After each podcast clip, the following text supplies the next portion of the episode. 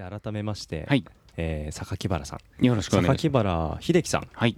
よろしくお願いよろしくしますお願いします。えーこれベッカライとお読みしてそうですね。よろしいでしょうか？一応英語表記だとはい。あのベイクとライクまあはい。焼くの、まあ好き勝手焼いちゃおうっていう感じで最初つけて、はい。まあ読み方はパン屋を示すベッカライ、はい。ドイツの。うん。はい。それをつけてまあ呼び呼び方的にはベッカライって呼んでますはい。でこの名前の後ろ4桁はい。0044とはい。この数字の込められた意味も少し気になったんですが。そうですね。読み方は44って読みます。はい。で、まあ、私が4月4日生まれっていうのがあって。あそうですね でまあ生涯縁のある数字だから、はい。うん、ちょっと変わった名前にしたいっていう最初あってまあインターネットで弾いた時にうちしかヒットしないような感じにしたくてまあつけます。すごいあの個人的な話ですけどはい。小学校の時にはい。サッカー少年軍入っててはい。最初にもらったユニフォームの番号が44番でしたなんかやっぱご縁があります。ありがとうございます。だいぶ脱線しそうなので話を戻しますけれども。はい。あのこの霞ヶ関駅から少し歩いたところで、はい。こう霞ヶ関北というエリアで呼ばれているんですかね、はい。このエリアで今パン屋さんを経営されてうん。もうお店のそのオープンこの、えーロゴにもし、えー2006年からと、はい。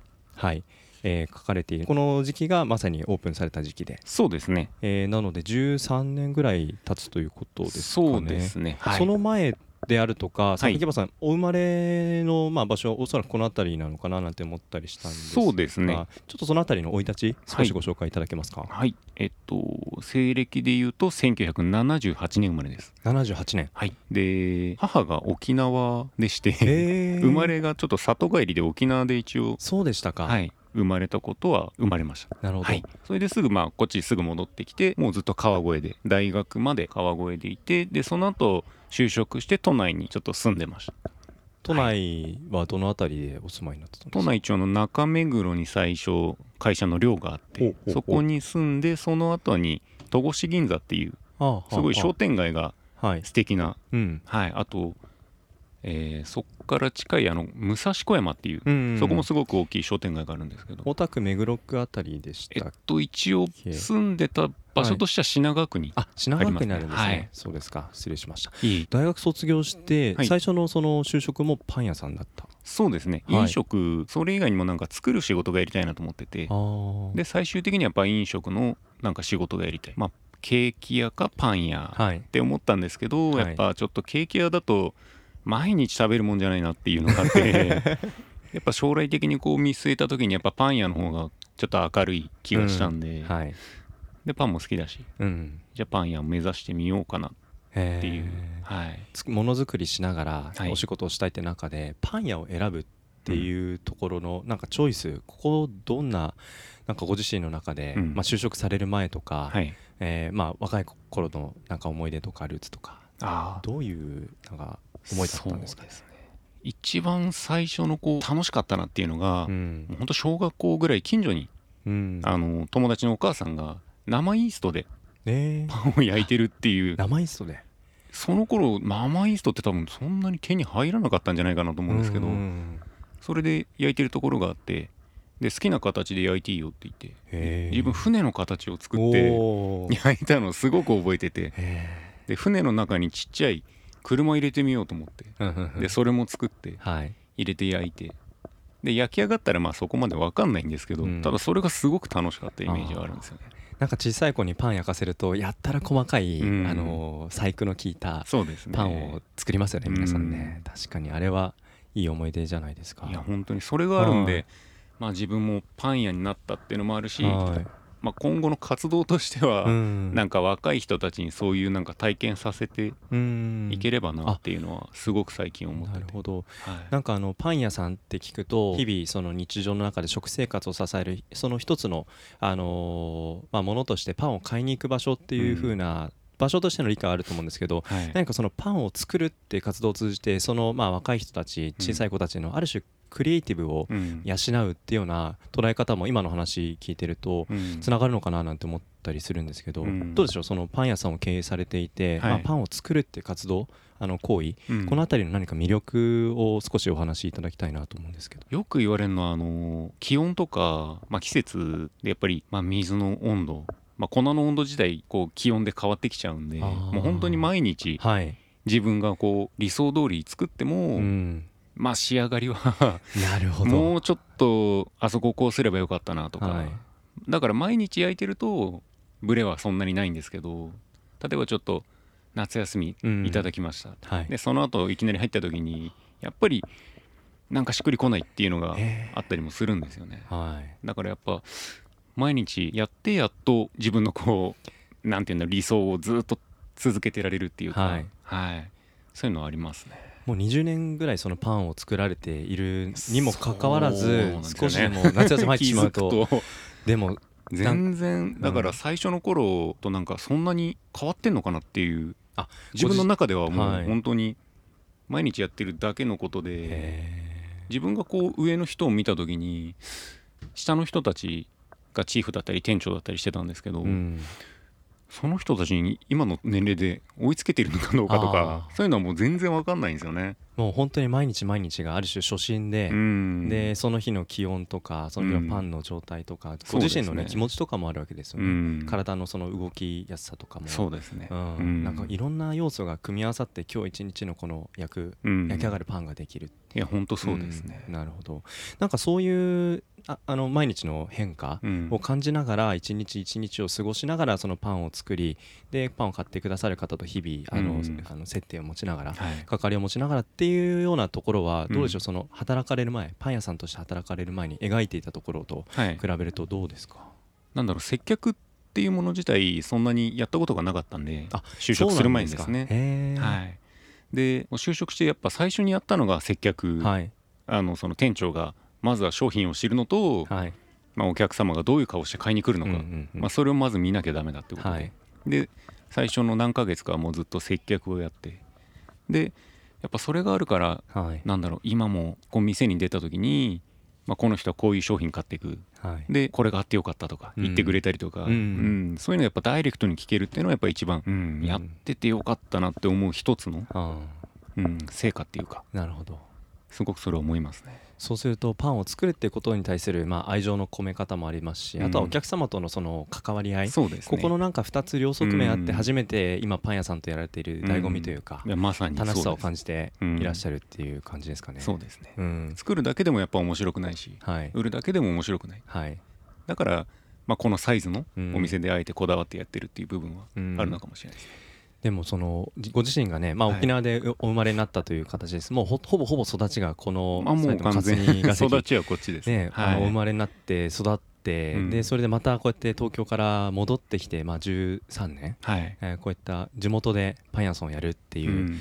どうです？子供の頃にはい。過ごした、えー霞が関と、はい、ここ13年というか、うん。お店を持たれてから過ごすこの霞が関の違い、うん。どんな風に感じていらっしゃいますか？まずやっぱ不思議な気持ちっていうのがすごくあるんですよね。一番最初に店を出したところも、自分が小さい時はゲームショップだった。えー、で今移転してきたここは蕎麦屋さんだったあっていう、そうなんですか。ちっちゃい時はい。にずっと行ってたとこだったんですよね、はいはい。遊びに行って食べに行って、うん。で、まあ、時間が経って自分がそこを今度借りて、まあ、仕事をさせてもらって。まあなんだろうな。どうしても商店街のお店の数は減っちゃいましたけど、はい。まあそれでも、まあ、今自分がやってるところで同じように感じてくれる、まあ、小さい子たちとか、はい、まあ、自分たちよりも若い方がうん。まあ、ちょっとでもこう、まあ、将来的にこうつながっていくなんか一つの、うん。まあ、点じゃないけど、はい。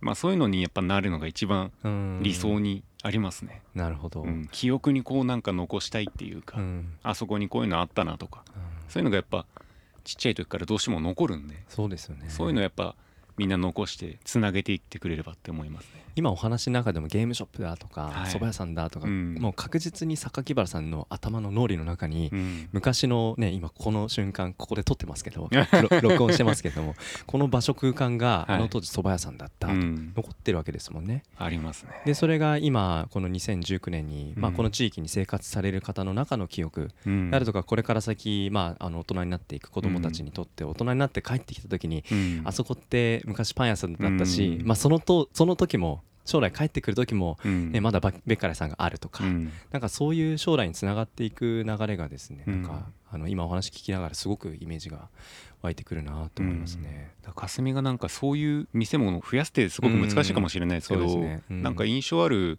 お店ってやっぱいまだに結構残ってはいるんで、うん。はい。まあ、そういうのがまあ入れ替わりで若い人たちがはい。どんどんなんかこう活性化してくれればうん。いいなとは思うんですけどね、うん今川越とかもすごく若い方が今頑張ってるんでそうですね。まあ、そういうところに近いんで、はい。まあ、こううまくつないでいけるような、うんまあ霞までじゃなくて、はいもっと下って、まあ、鶴ヶ島若葉うん坂戸とか、はい。沿線でこう。やっていけるような、うんみんなこう知り合いだよみたいな感じのところがはい。できてきたら強くなるんじゃないかなっていうのうんはすごく思いますね。なんかその話をあのこの収録する前も少しあうん。のお話しいただいて、はい。私があの坂戸に実家がありますって言って、うん。で坂戸の人間鶴ヶ島の人間からするとで勝手に超個人的ですけども、うん。川越の人ははい。なんか川越の人で、それ以外の人はさ川越の人じゃないっていうふうに川越の人から見られてるのかなっていうふうに思ったりする人もいると思うんですよ。でそこに対して、はい。そのまあ、川越の中心から少し外れたこの霞が関うん。にそのルーツを持つ榊原さんだからこそなのかもわかんないんですけどもある種もう鶴ヶ島も坂戸もこの辺一帯だよね、うん。武蔵のエリアだよねっていうような、ん。なんかそういうふうにあの捉えていただいているところがなんかすごく心温かいなと思ってですね、そういうなんかつながりがなんか連綿と小さな点々点うん。がなんか結びつきを川越の外にうん。なんかつなげていくポテンシャルをこの霞ヶ関北あたりはうん。ある種なんかまとっているんじゃないかなっていう気がしますね。うん。若い方も本当にまあうん。霞で頑張ってる方もはい。出てきてるんで、はまあ、そういう方たちとこいはう、まあ、お話いただいたりして。いそうですね。まあ、正直こう、はい。商店街とかでも、まあ、商店街よくしてこうよってういうん。話はあるんですよ。はい。ただなかなかみんな、まあ、事実難しいはい。っていうふうに思ってるとこあって、うん。やっぱり若い人がこう動いてくれるっていうのを見たらああやってみようかなって、うん。じゃあうちも力になるよって多分やってくれると思うんですよね。へうん。えはいで自分もその一人だったんで、話聞いてあ面白そうだな。もうあの榊原さんもその何かそういう話聞いた時にあぜひ一緒にやりたいなっていう。そうですね、はい。最初にやっぱ38度さんができた時に、うんまあ、若い方たちがこう集まって、うん。で今までみたいにこう、まあ、仕事だけじゃなくて、はい。まあ、みんな自分の定職持ちながら、うん。まあ、隙間の時間を使って、まあ、広げてこうよみたいな、はい。そういうなんか新しいやり方っていうのかな、ね。うんすごく共感できて、うん。まあ、それで、まあ、うちもなんかちょっとなんかやってくださいって言われるんだったらもうい。くらでも力を貸しますよって思いましたね、うん。もう本当若いたちが頑張ってくれるのが一番うん。うちらも励みになるっていうか、うん。はい。いやーなんかそういうふうに見るとここ数年だけでもこの霞が関北の、えー変化というか、うん。まあ、今後へのその、まあ、期待感というか、うん。何かいいその未来の絵がうん。描けるんじゃないかななんて思うわけなんですけど、あります。はい、今度その川越デザイン会議第6回はい。の、えーまあ、トークであったりとか、うん。あと今回その川越倉端会議久々に本当にあの再開というか やらせていただいて僕もあのこのラジオですね撮らせていただくの非常に楽しみだったんですけども、はい。今度のそのトークであのその場その会場に来られる方の表情とか関心とか、私もうまく引き出させていただきながら、うん。あのまあ、榊原さんの持っているご経験とか思いとか、うん。そういったところを皆さんとあの共有していきたいなとはい。思うんですけども今回このオファーをそのお受けになった時にどんなお話できたらなんかあの榊原さんにとってもこの霞ヶ関北にとっても、うん。あのーまあ、当日来ていただく方皆さんにとってうん。何かいいお話ができそうかななんてそのあたり少しお考えのところ何かありますか？そうですね。やっぱ一番こう話してなんか明日頑張ろうって思えるようなことを言いたいなと思ってるんですけど、はい。まあ自分自身こう周りにすごい支えられてやってきたっていう部分があるんで、はい。まあそういうのもあるしあとはとにかく動いた方が得だよっていうのをはい伝えたいですね、やっぱやったもん勝ちだし楽しんだもん勝ちっていうのはすごくあるんで、だから、まあ、どういう人たちが来てくれるかわかんないですけど、はい。まあ若い人たちがいるんだったら、うん。もうどんどんやった方がいいよってうん。伝えたいし、うん。でもう年配の方が来てくれるんだったらじゃあ一緒に何かやりましょうよっうん。てすごく思いますし、なんか若い方たちもね、はい。そういうあの関わりに入ってきてくれたら、うん。それこそ世代がいろいろなねあの幅を持ちながら、うん。次の、まあ、この霞が関を考えてきっかけになりそうな雰囲気がありますよ。多分霞が関でもそういうふうに思ってる人ってたくさんいるとは思うんで、うん。まあもう本当年代問わず。はい。そういう人たちがこうなんか一つ今回の集まりではい。格ができれば、うん。そこからまたみんなが広がっていくんだったらすごく面白いなとうん思いますね、うん。まあそういうのもあってはい。まあちょっとまあ自分の話がどうなるかわかんないですけど やらせてもらいたいなって思って、はい、うん。で受けましたね今回。はい、ありがとうございます。いそうしましたら、まあ、最後にもしお店のまあ情報とか何かご案内とか、あのこのラジオを聞いていただいている方に何かお伝えできることとか、はい。まあ、何かあの最後に一言いただけたらなと思うんですが。もううちあのスペシャルなパンがはい、まあ、正直一つもないあの織り込みのまあ華やかなパンとかなんだろうちょっと値段の張るようなはい。パンっていうのは一切ないんですけど、うん。